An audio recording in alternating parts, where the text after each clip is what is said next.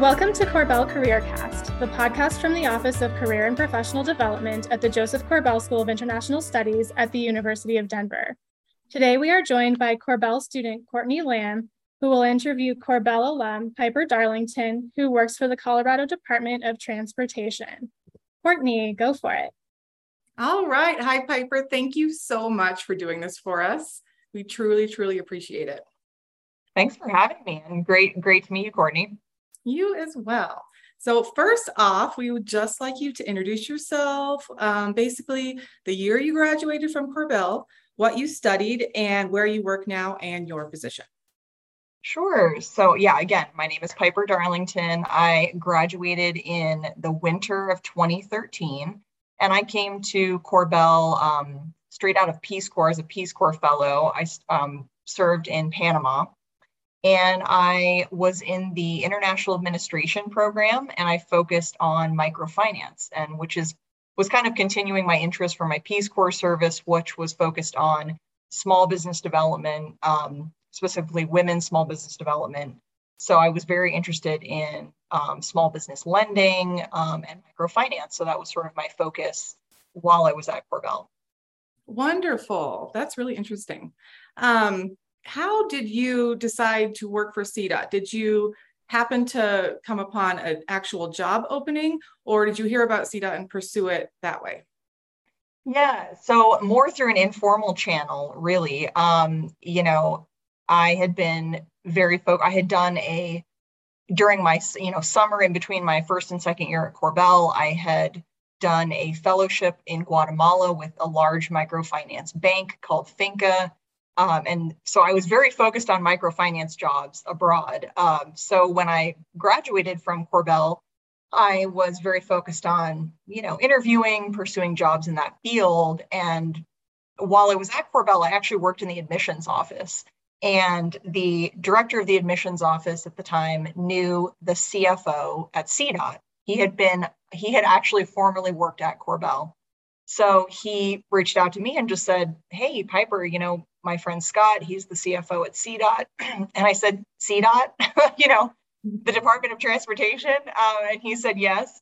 Um, and this was around the time that there had been really significant flooding, horrible flooding up, you know, around Estes Park, right. US 34. Um, and he really needed just a, someone temporarily to help write memos, um, do some research, stand up a um, business office for all of the federal dollars that were coming in for flood recovery.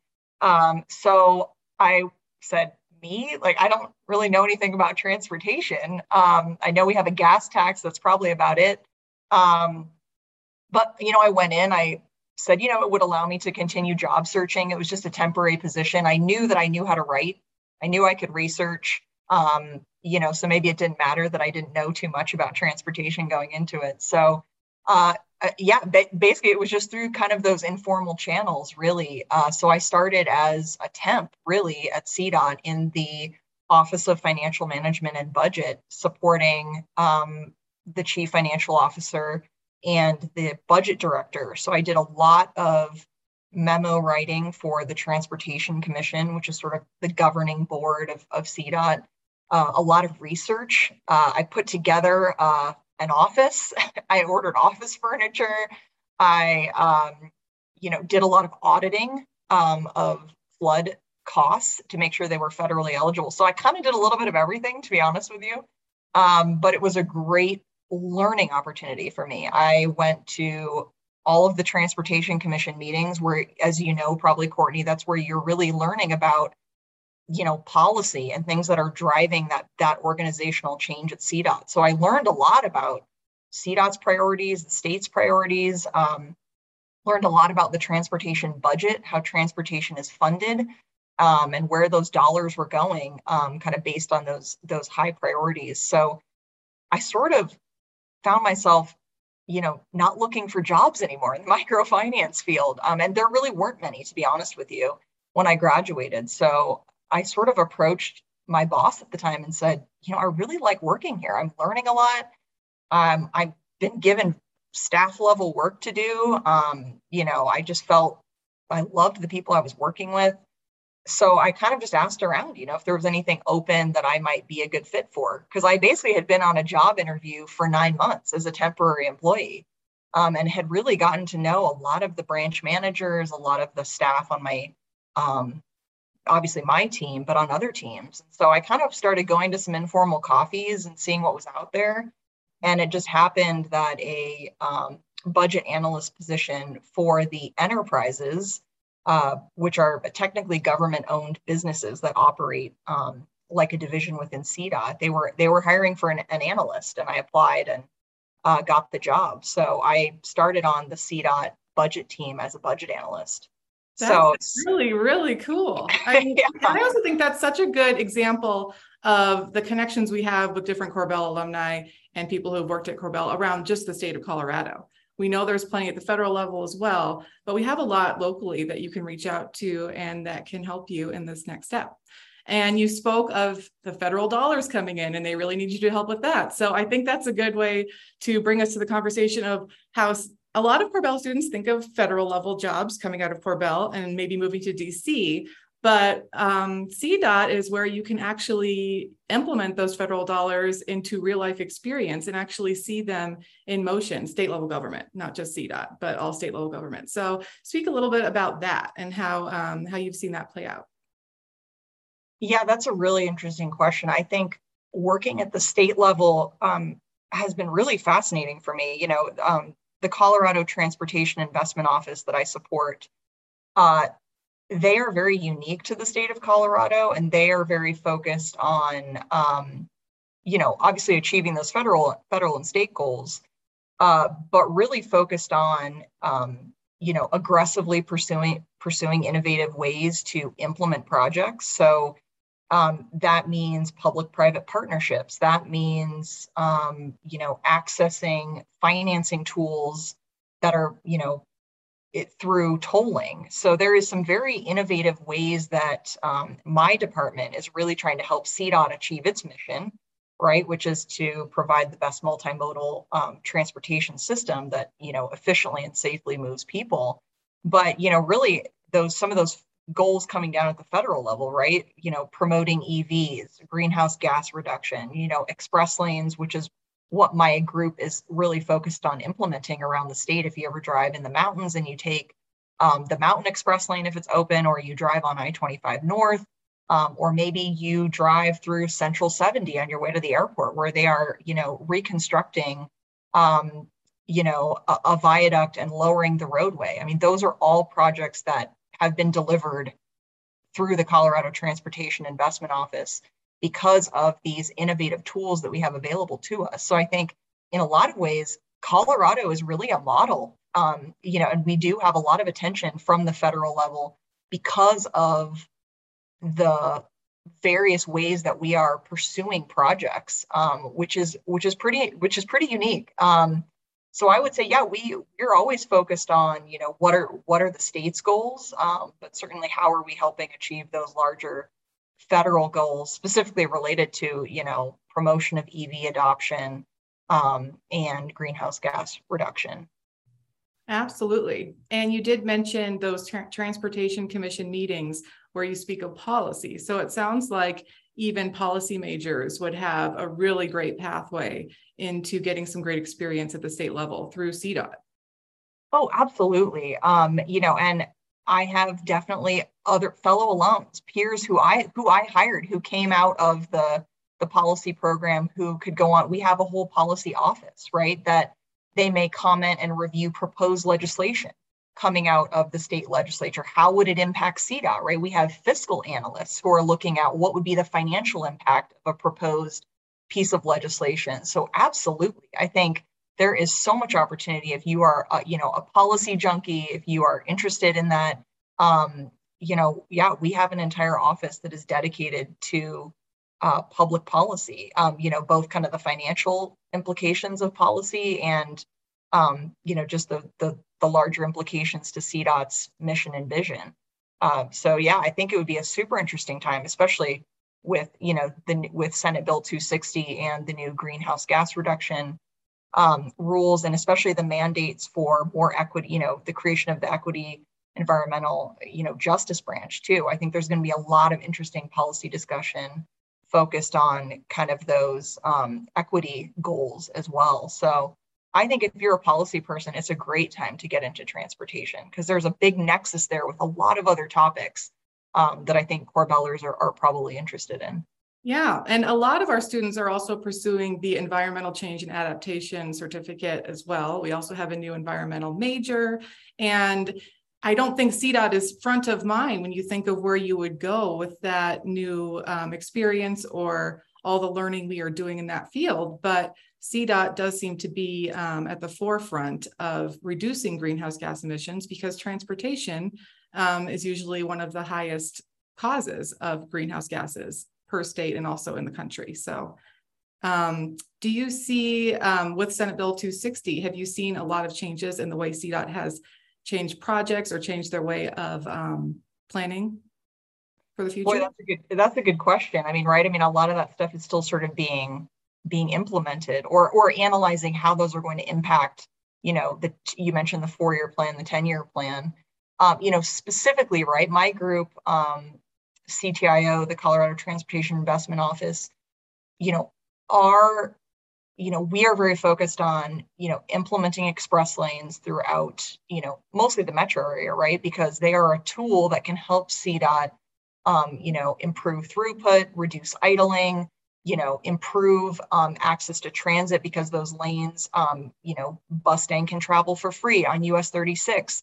You know, there's, um, you know, a big promotion of transit you know you having a more reliable trip if you're using transit because you can access an express lane so i think you know we are very focused on helping the state you know through that lens right express lanes are a tool that the state is using to kind of help achieve those targets. So not every project obviously has express lanes um, but certainly it is a way that the state is um, helping to achieve those targets right? If it's if it's a project where an express lane um, you know, could be a good tool to help manage traffic, manage transit, promote transit, especially along I-25, you know, um, I-70 in the mountains, I-270, you know, some of those few C-470, um, there's no transit on C-470, but there is an express lane. So I think, you know, our, our nexus there is how can we help the state achieve these goals through the use of express lanes? And that's really kind of what my group and my work is, has been mostly focused on. Wow, that is really interesting. So there, it just sounds like there's uh, many, many different things you could do. Um, even working at headquarters there in Denver, there's so many different departments and so many different ways you could work at CDOT and uh, use a Korbel degree. Um, I know one thing that all students are interested in in every job is what the office culture is like, what the work culture is like um, after COVID, um, how many people work in office, remote. Um, so I was hoping you could tell us a little bit about that. Yeah. Uh, I'm sure it's been an interesting time for you as well, Courtney, to start. Um, you know, I have been at CDOT for, you know, uh, around six years. So certainly I was there sort of pre-COVID and we were, you know, in office culture where, you know, you went in five days a week. Um, you know, now with the new um, flexible, you know, work policy that the state has implemented, I think, you know, we basically all went remote for you know a year plus and people really wanted that. This you know i think it really forced the state to offer more flexible options. Um, and i think that's going to even just make it a more attractive employer. So you know because we have this new flexible work uh, ability to work more flexibly now um, and that's been enshrined in a policy um, it's sort of up to your um, your manager really so my group um, we work in the office two days a week um, we're in there every Tuesday, and then we can pick the second day. You know, certainly there's the expectation if you have a reason to be in the office, you should be there. You know, um, so oftentimes, you know, we'll all we will all be there for board meetings in person as well. Um, CTIO also has its own board, which some of those members are are dual transportation commissioners, CTIO board members. So you know, certainly there's the ex- expectation there that if you need to be in the office, you're going to be, but at a minimum, it's two days a week. Um, so honestly, that's been really nice. Personally, I'm not someone who wants to be 100% remote. I do like, I have a pretty small team. And so we all really like the kind of in-person collaboration, the kind of discussions that happen, um, you know, over, you know, after meetings or kind of just in in our office space. Um, you know, obviously we do that a lot via Google Chat or just, hey, can I send you a, a quick, you know, Zoom call or, you know, but um, I do personally like the the flexibility that the state has kind of gone with because we basically showed that we can be remote and still be, if not more productive in some ways, right? Because we're not commuting, we have more time at home. So I think it's been really a great thing. Um, I can't speak for other teams. I know, you know, it seems like other teams are sort of on the same schedule. You know, there's there's some empty offices some days, some days there there's people there, but um, I think you know this sort of hybrid model of sometime in the office, sometimes not, is, is going to be around for for a while. Yeah, I think so too. And I'm yeah. glad to I'm glad to hear that uh, government office recognizes the value of giving people that work life balance and letting them decide uh, the schedule that works best for them and how they work. So that's really really good to hear. And would you say that most new employees start at the temporary um, nine month position that you did, or do you see a lot of new employees either out of undergrad or graduate degrees um, coming in to full-time positions? Boy, that's a great question. You know, I would say it's probably a mix, but recently a lot of the newer employees that I have met, specifically, I, you know, mainly um, the people that I sort of interface a lot with are on within the division of accounting and finance. So a lot of entry level budget analyst jobs. You know, there's been a few recent hires for that. Um, so those are full time positions. So I do think um, you know, especially as we talked about with Senate Bill 260, like there is a need now for more employees to help, you know, manage these programs, deliver on federal federal dollars that are coming in. Um, so recently, I have met a lot of people who are coming in, um, it, whether it's straight out of undergrad or grad school, um, into full time positions that have been advertised. Um, I haven't met too many folks recently who are either temporary or interns, but I know CDOT, CDOT does have a very robust internship program. Um, and that really, again, you know, don't be scared off by the word intern because all of the interns I've met are doing staff level work, very important work. You're not just making coffee, um, you know, or filing if that even exists anymore. But um, so don't, don't i would say if you see something that's labeled intern or temporary you know at, at, at any state agency or especially cdot you know don't be turned off by that because oftentimes divisions or um, state departments often have hiring caps for permanent full-time employees and so they will often post jobs as as a temporary because there's not those same restrictions. But once you're sort of in in the the system at the state or you've been hired it's much easier to move around between agencies or once you're there you can learn a lot more about the various divisions at headquarters or even at the region offices and learn you know maybe okay I, hey maybe i should ask over here. Maybe there could be an opportunity coming up that's not posted yet. So my one piece of advice would be if you see something that says temporary or intern and it sounds interesting don't let that be a deterrent at all because oftentimes that is just your in um, you know, to CDOT or any other state agency. And oftentimes that is their way to kind of often get around sometimes hiring caps that they may have. So um, lately I've seen a lot of full-time hires, but certainly temporary employees and interns as well, kind of a mix of both, I would say. Okay, that's good to know.